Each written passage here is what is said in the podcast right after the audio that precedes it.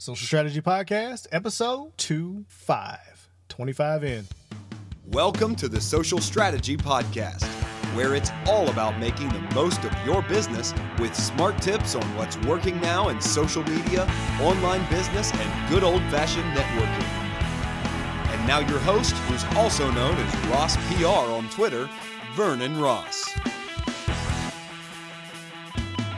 Hey, this is Vernon Ross, and welcome to the Social Strategy Podcast, bringing you the best in online business, social media, and good old fashioned networking.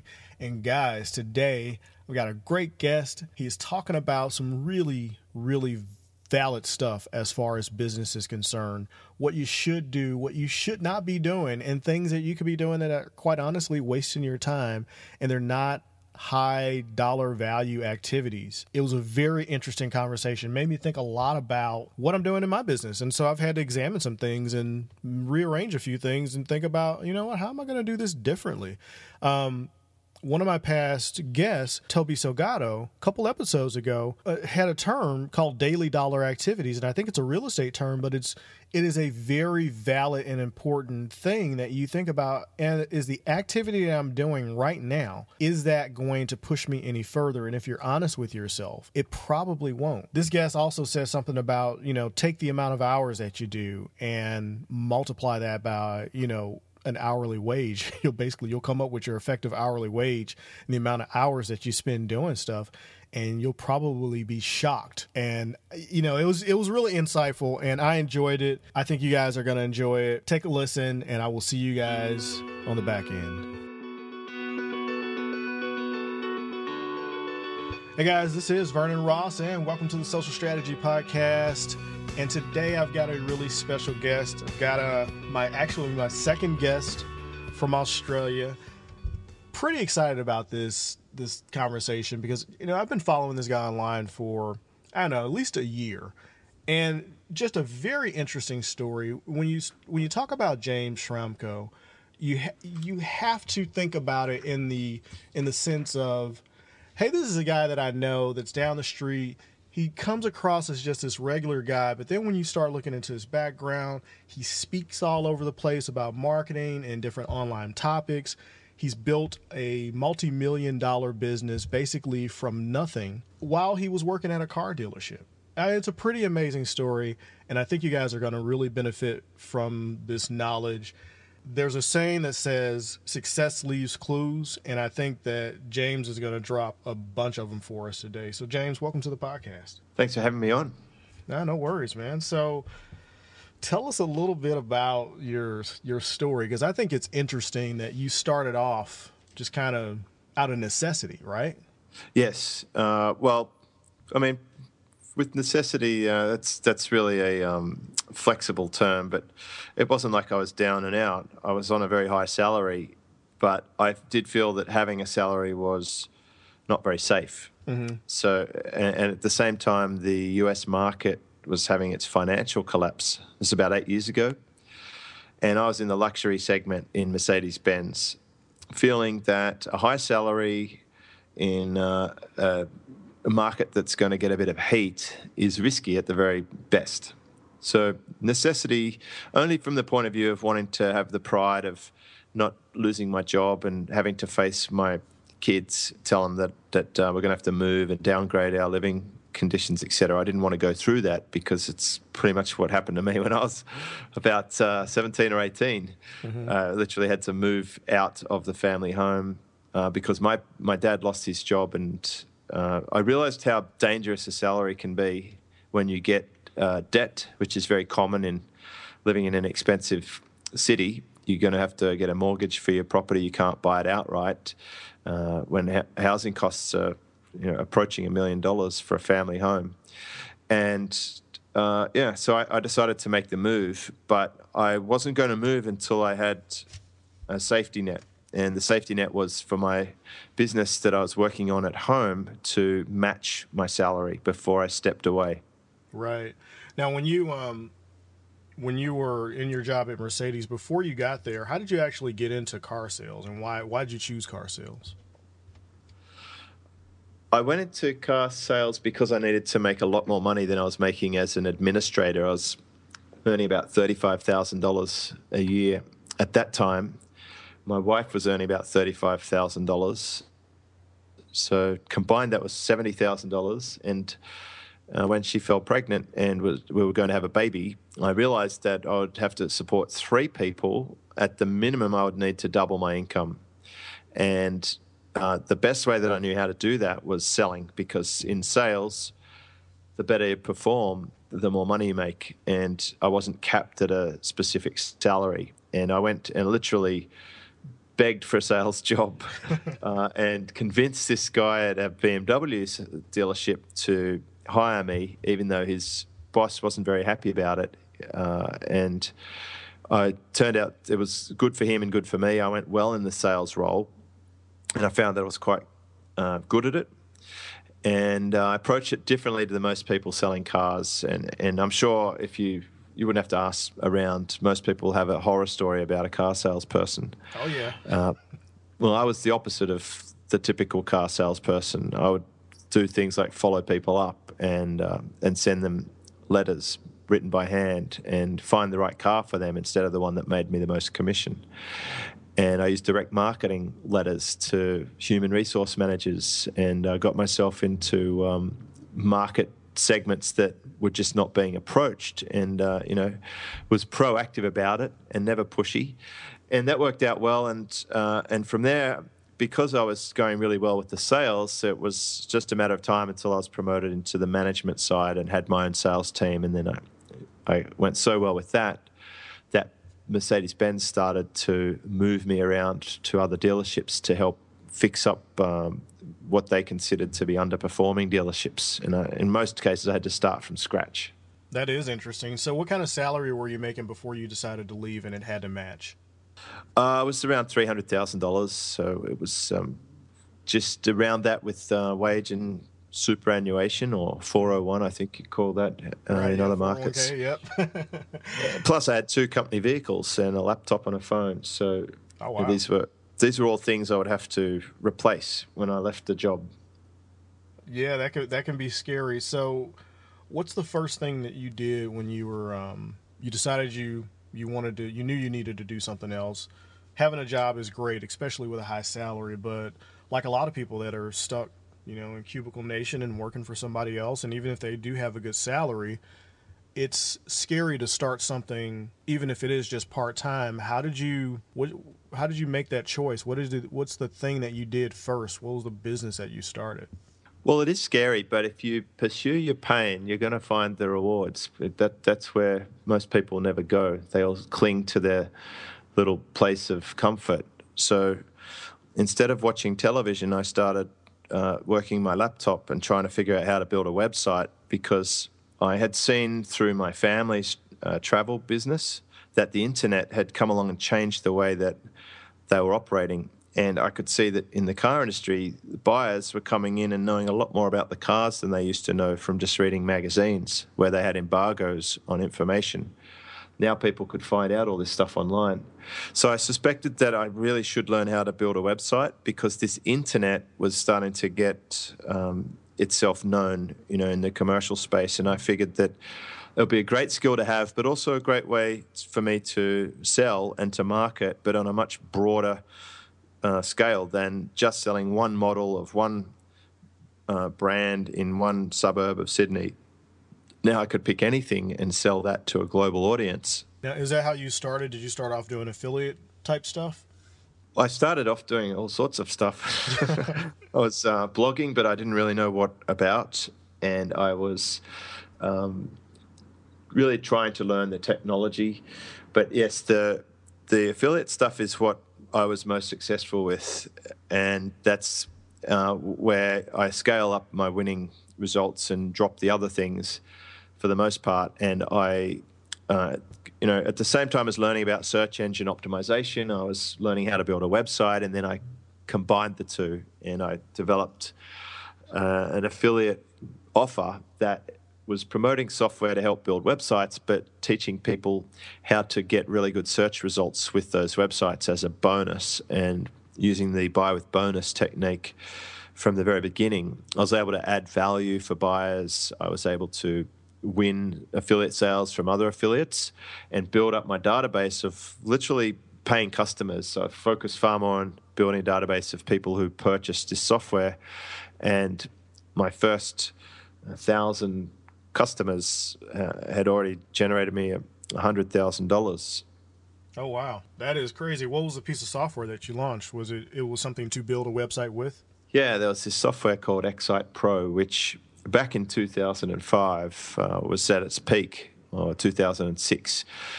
Of course, WordPress pretty much took over as the, the standard, and uh, at some point, I was making ten thousand dollars a month promoting XSitePro as in my commission. However, at the point where WordPress became the dominant force and the better choice, I stopped promoting it because I felt that it was not in the best interests of the customers.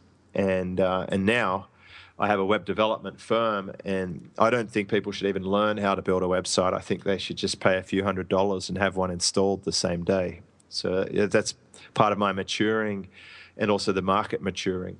Mm-hmm. Yeah, I find that you know, especially when you're on your own and it's just you in your office, that you'll spend and you know hours upon hours trying to learn website development, and there's always something that you don't know.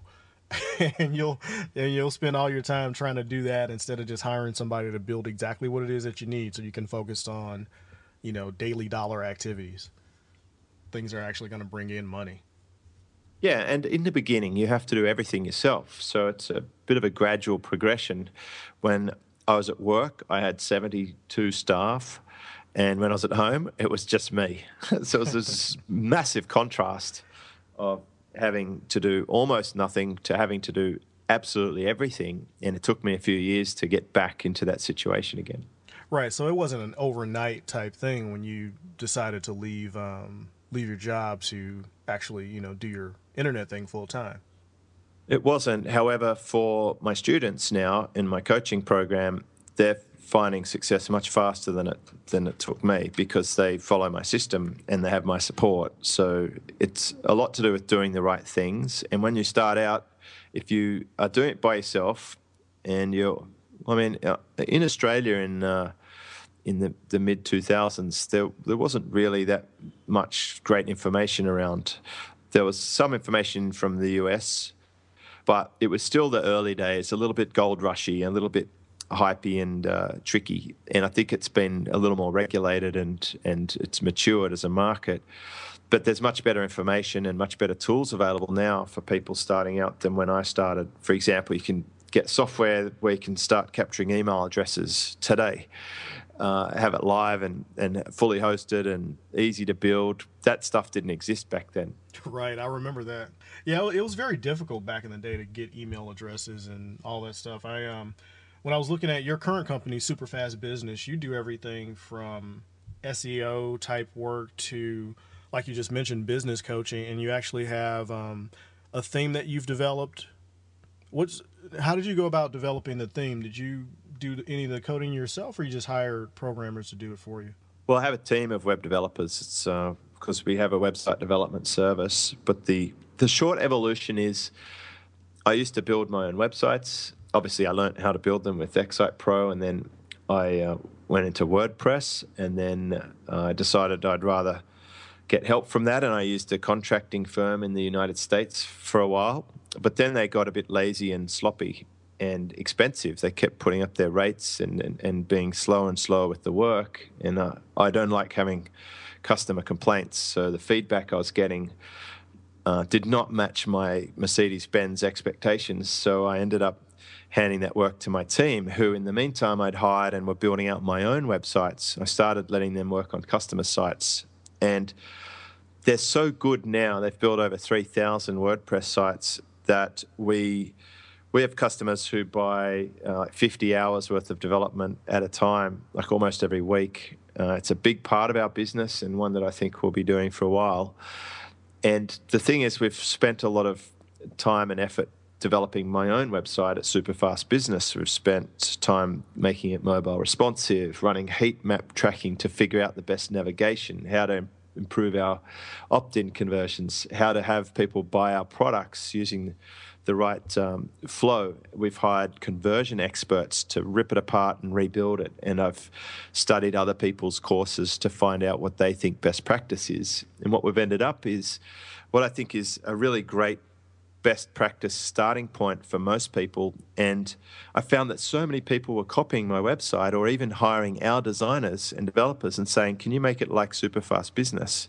In the end, I thought, Well, gosh, I should just let people buy the theme and then we'll install it and we'll make sure they're getting a proper version of it and something that, that's working for them. And we even allow them to change the colors and make it look just like their own site and match their logos and their colors so that, you know, if they're in the female market or in the sports market, they can make it racier or they can make it softer than the fairly plain version that I have. And it's been a runaway success. So we've added another theme called the Expert Authority theme and I can see us continually adding uh, special themes that have been developed in house around a specific purpose. Right. Now, do you sell your themes outside of your website on places like ThemeForest and stuff like that? We don't currently. I think we've been uh, invited to submit them to other marketplaces, but uh, you know the true essence of own the racecourse is that you control every aspect of your business that's practical and I could see us, for the most part, selling it from our own website where we can control the experience, where we can control the purchasing uh, flow and uh, own the, the customer on our database. I think that's more important for us is to deliver the perfect experience. Right. I'm sure you're at the point now where you actually don't even, or do you have to go out and pitch business, or does it pretty much just all come to you? Uh, it pretty much comes to us. We, we don't have affiliates pimping for us. We don't do big launches to hype up the market.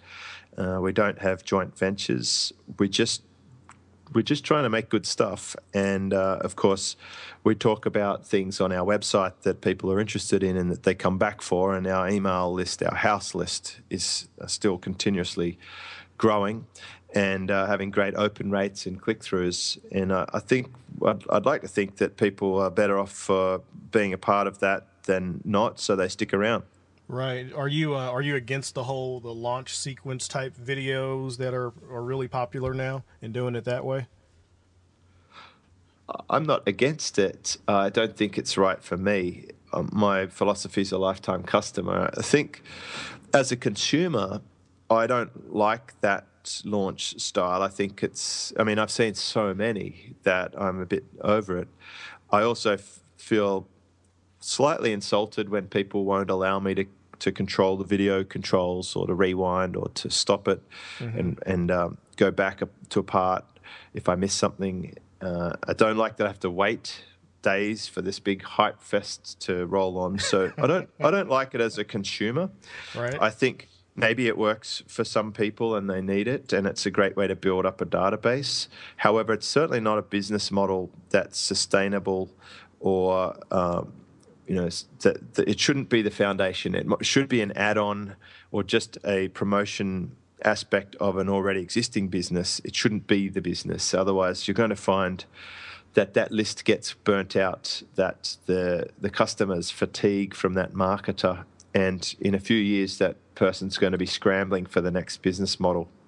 Right. Yeah. No, that's interesting. That's the first time I've actually heard anybody express that about that whole launch sequence because it's the most popular thing going right now. Between that and then taking that traffic and sending them to an additional webinar, I mean that's pretty much what everybody's doing. And it's like, eh, it's okay.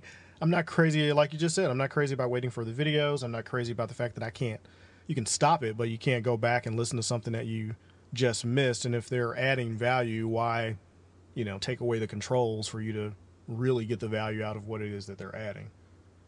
I would much prefer to have a recurring wall of income coming in every single month, to have a um, a nice working week in terms of hours that I need to commit to the business, and to have an asset that's growing like a snowball rolling down a mountain uh, without any pressure or force. People right. remember if they're forced and manipulated, and at some point they will possibly buck up about it.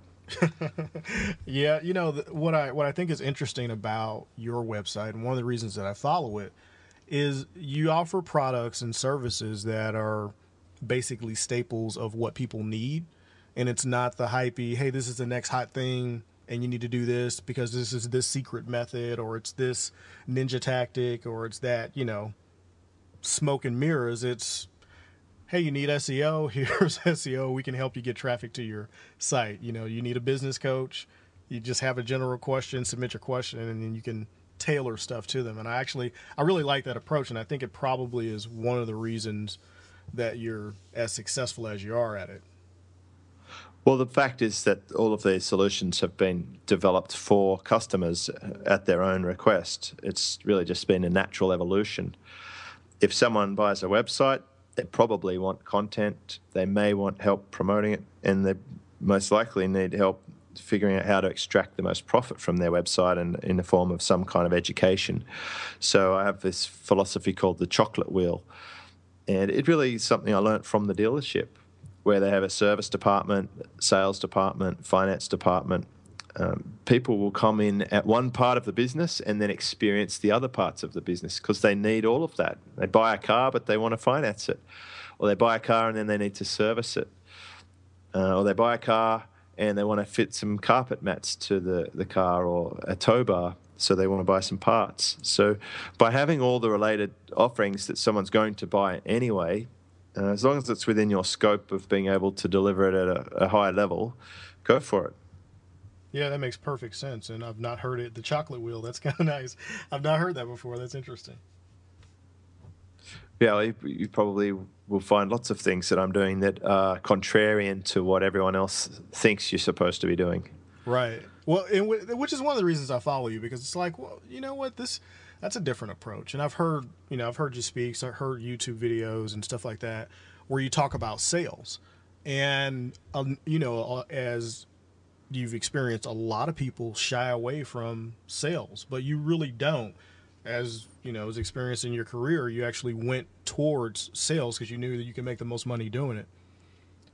Yeah, there was a microsecond when I started that I was a little bit concerned that I was a car salesperson but then I figured out a better way to, to think about it. And the fact is, people are going to buy cars. I buy cars.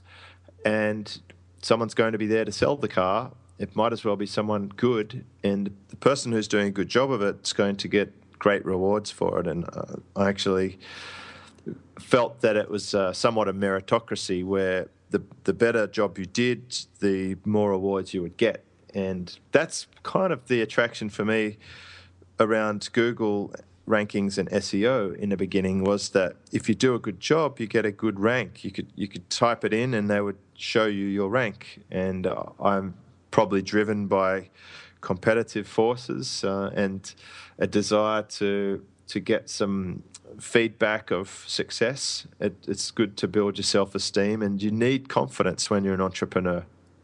Right.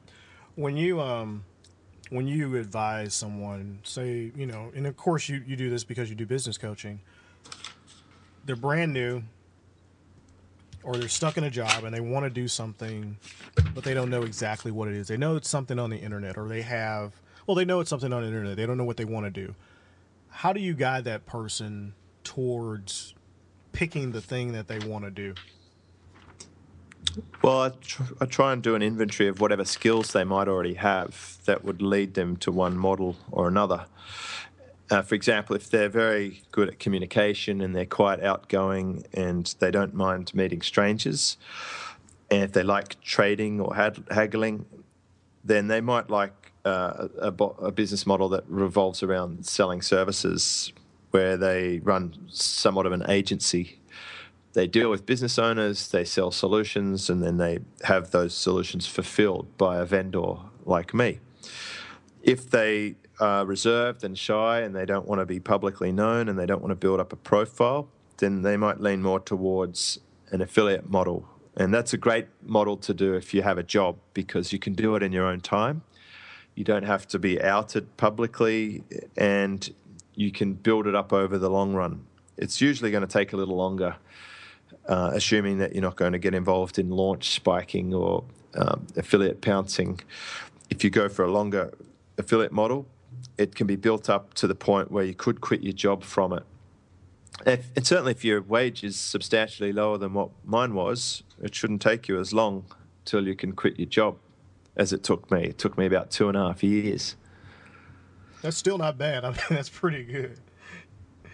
I, to mean, me, it, it seemed like a very long time in the beginning. Yeah, I, I and I was making 150,000 uh, two weeks before I quit my job, and then I was making 300,000 annualized at the time that I quit my job. I literally doubled it uh, in one move, just adding a new business model to the mix. So, what will happen at some point is someone's probably going to stack a few business models together.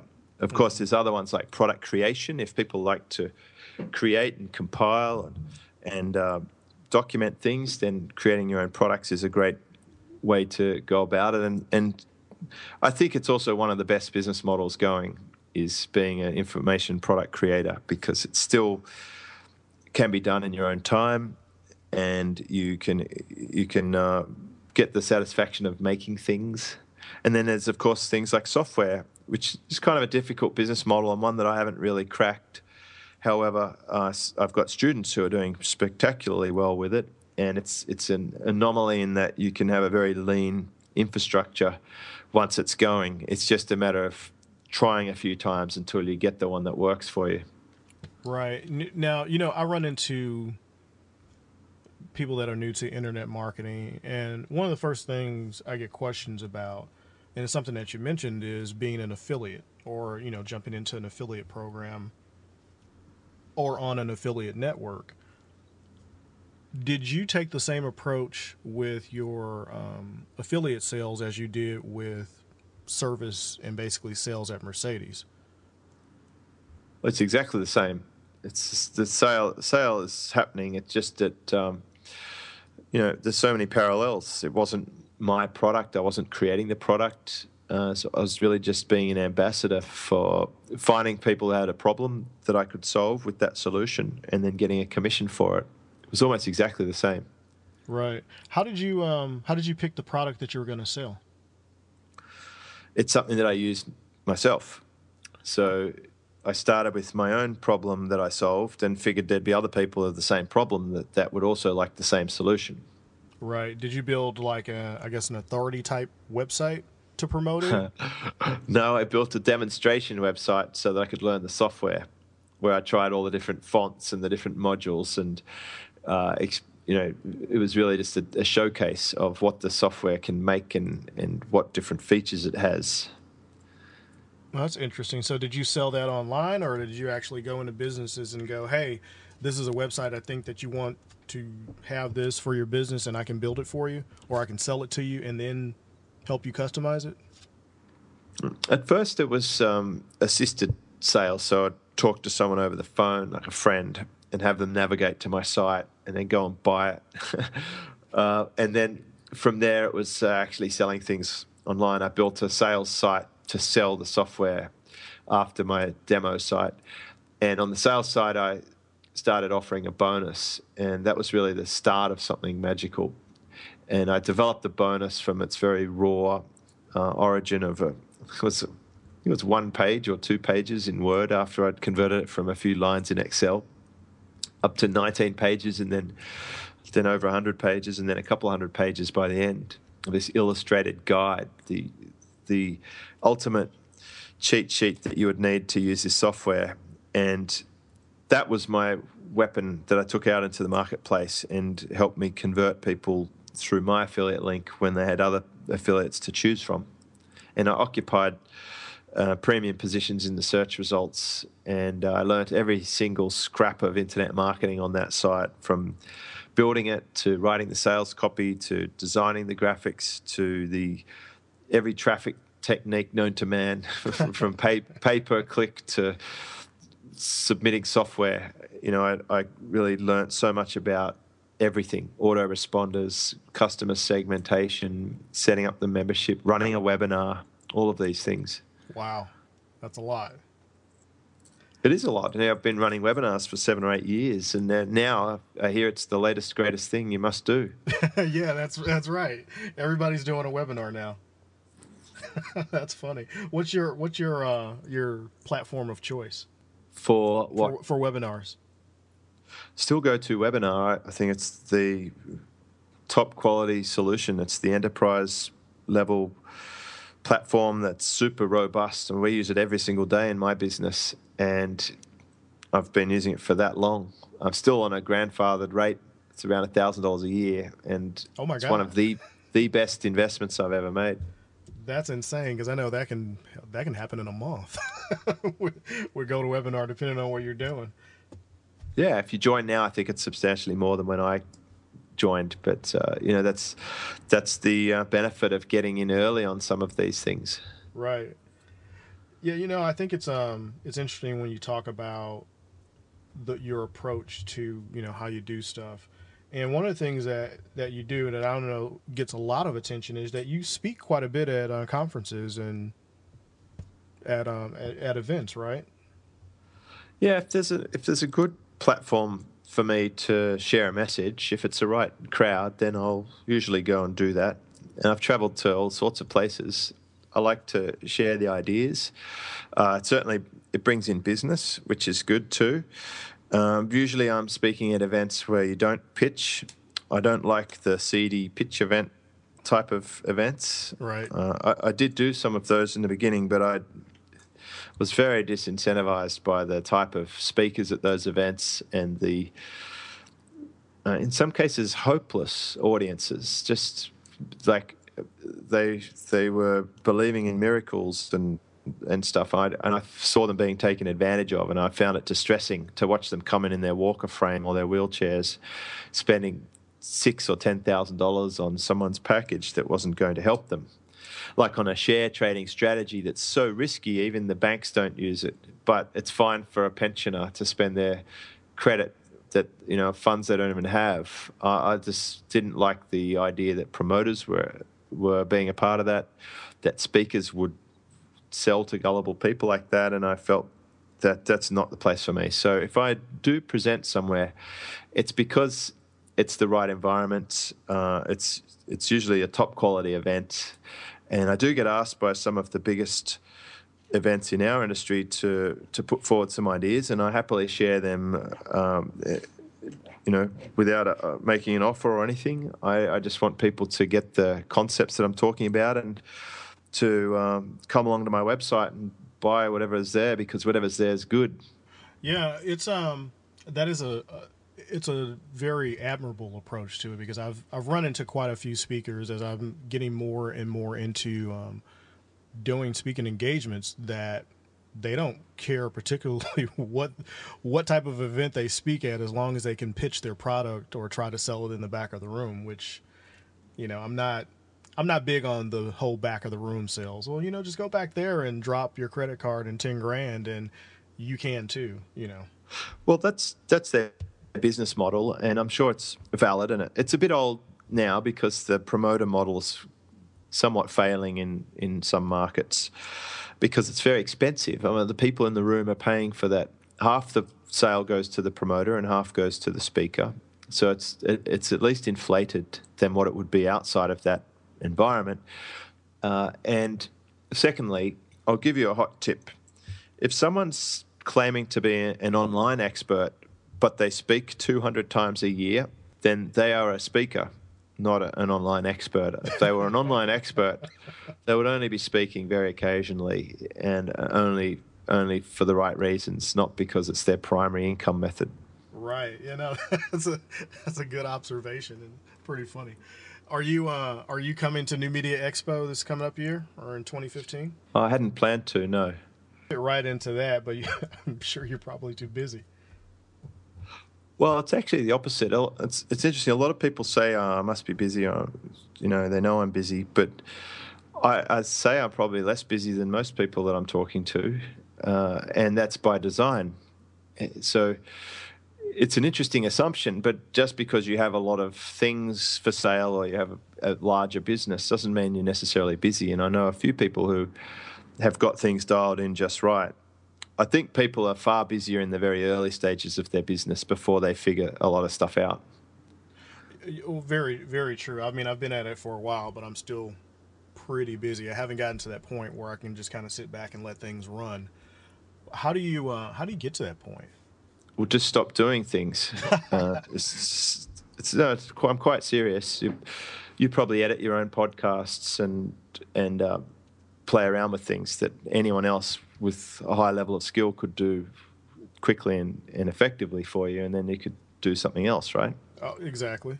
Yeah, so you just have to make a list of everything that you're doing and then score it as to uh, which things can only you do. That's one category. Uh, and siphon those off. And of those things, should you still do them or could you do something else? And then, uh, then the other list is um, stuff that you're doing that you're not even that good at. You definitely shouldn't do those things. That could be bookkeeping or um, filing and then there's stuff that uh, you're doing that you're okay at, but you're not the world's best at, and, and more than likely you should be getting someone else to do all of those things. That would be stuff like podcast editing, website developments, article writing, or transcriptions. Probably you don't have to do most of the things you're doing, uh, but you're doing them because it makes you comfortable to be busy, or you feel that you're saving money. Uh, uh and if you do that, it's a vicious cycle because you'll really never step away from it at some point you have to say, you know what, I'm going to claim a higher dollar value per hour for my activities, and anything below that value, I'm going to have someone else do because I'm still ahead. And then you've got to go and do more high dollar value activities, which could be delivering product, it could be selling product, uh, creating product. There, are three things that would be a high value activity. Wow, that was interesting. Um, that, that's something to take in because you know it's it's really easy, like you said, to just get involved in being busy. And, you know, you feel like you're making progress because you're so busy doing all of the things that, you know, you just listed that, you know, quite honestly, I could probably funnel off to somebody else and spend more time on things that are actually going to make me money. Yeah, and we all do it. I mean, I spent God knows how many uh, hours adjusting the font on my website or just going for that look. But the reality is, I wasn't making offers and I wasn't driving traffic. So it didn't matter what the font looked like. I wasn't going to sell anymore because the font changed. It was a wasted activity. But it made me feel like I was doing something. But if we're really honest, uh, there's a very simple calculation you can make. It might be worth doing this or, or for your listener, and that is to figure out your monthly profit so that's all the all the money that comes in less all the costs, not including your wage, and then divide it by the number of hours you work. That's your effective hourly rate. And I think for some people it will scare the crap out of them. Uh, it will be very very low number. In which case, you don't really have a, a business uh, that's very leveraged. You may be better off to go and get a job at McDonald's and um, quit the whole entrepreneur thing unless you make change. And that's the key there is if you want to get a higher effective rate, you have to bring in more profit and work less hours or bring in more profit for the same hours. Uh, but the, the, the reality is you only have a couple of hundred hours a month. If you're an absolute workaholic and you worked 100 hours a week, which, which would mean that you're virtually not sleeping or doing anything else, then you would still only have 400 hours a month. For most people, they're going to be, you know, most entrepreneurs are putting in two to 300 hours a month. So if you if you want an effective hourly rate, you're going to have to bring in a fairly sizable income to get even $100 an hour. And $100 an hour is not really that high. Most of the people I'm working with should be aiming for $1,000 an hour as an effective rate. Wow. Now, what, what's, a, what's an activity that you would tell someone to do that can bring them in $1,000 an hour? Well, the, the thing that's going to get them the maximum impact, the, the highest leveraged activity that only they can do. So, in my case, I'm talking to you, uh, and more people will discover me and my information. So, I would say that's a marketing activity. It's a um, it's a way to grow my business. If I spend one hour with you and it's recorded and leveraged, then thousands of people can listen to it. So that's that's going to be an effective uh, activity. But if I spent one hour rearranging the shoes on my shoe rack, then that's not going to change my sales. That's just a, um, it's just something I would do for pleasure. But I, I, couldn't count that as a work hour, for example.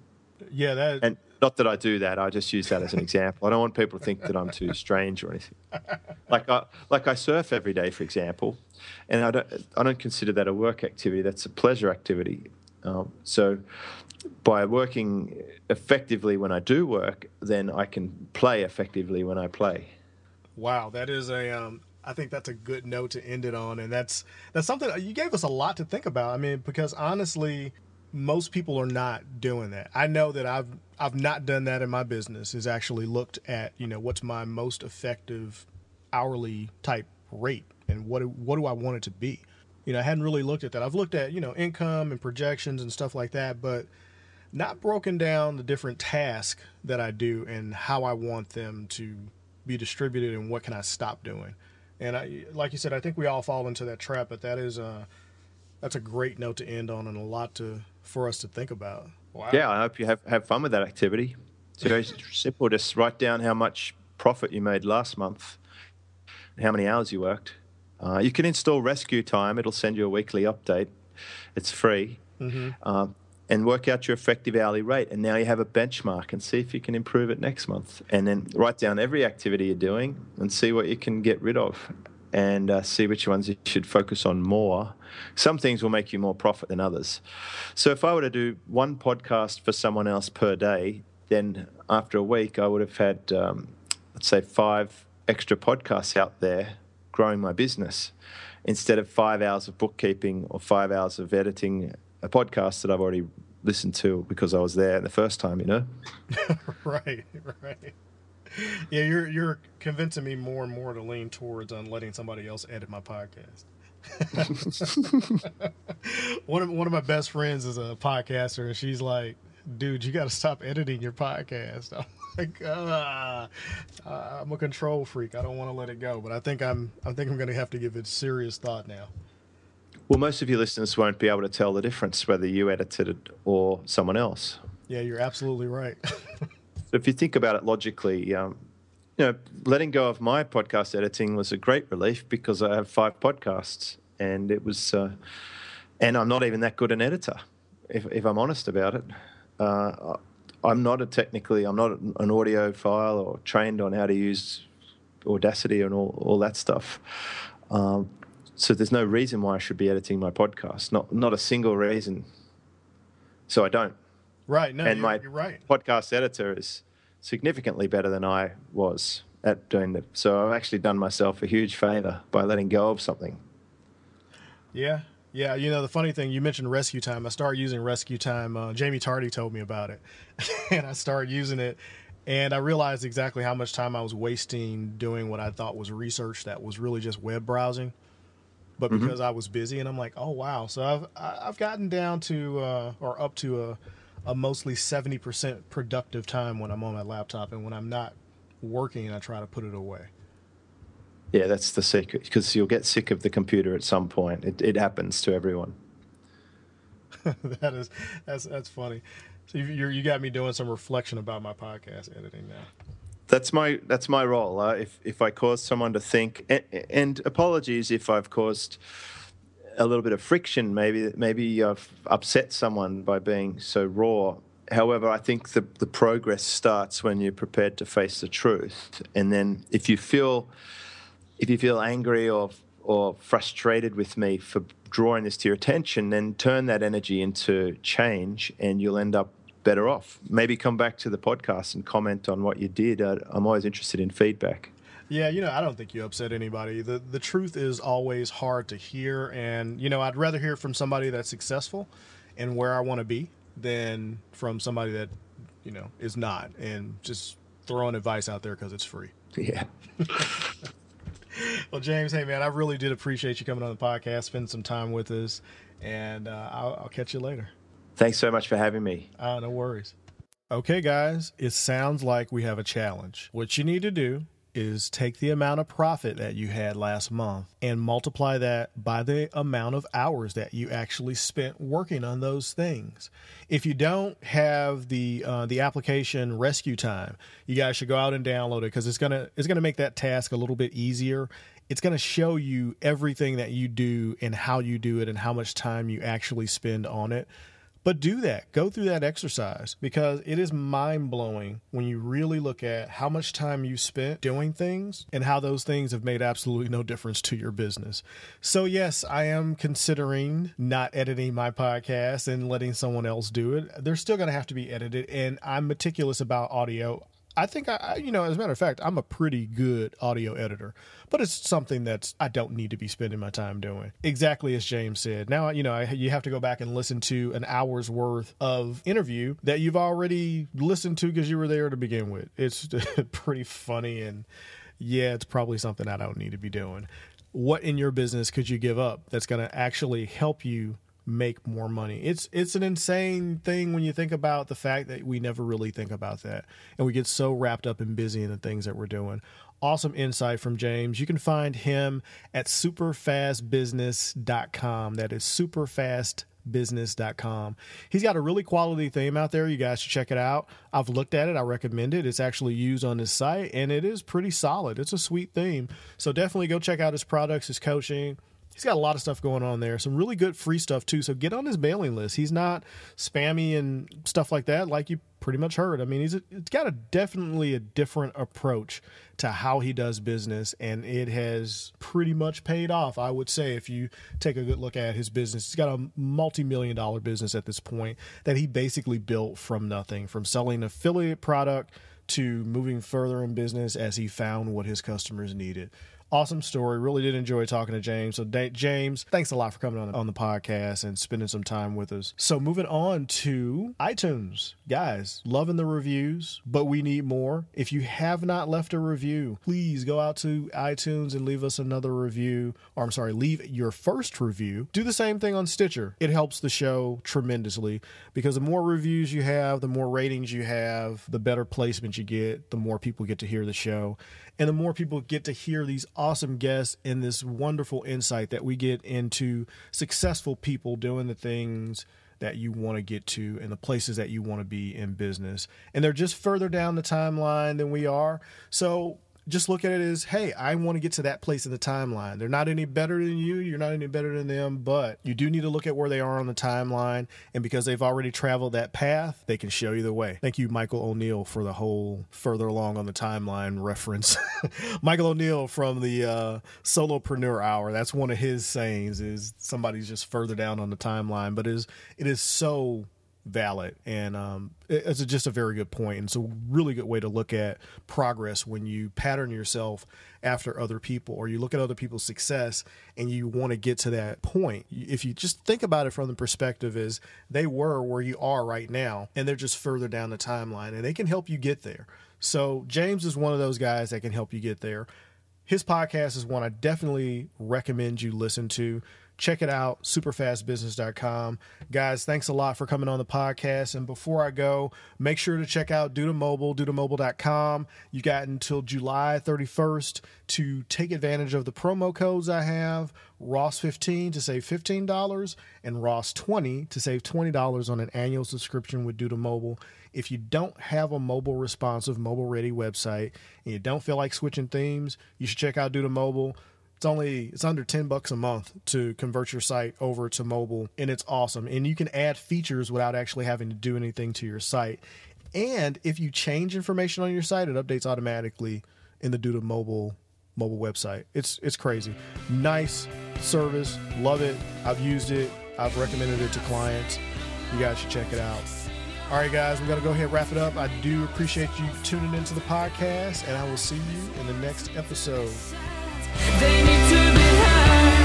Darling, you're so good, but it's too late. My hand will touch your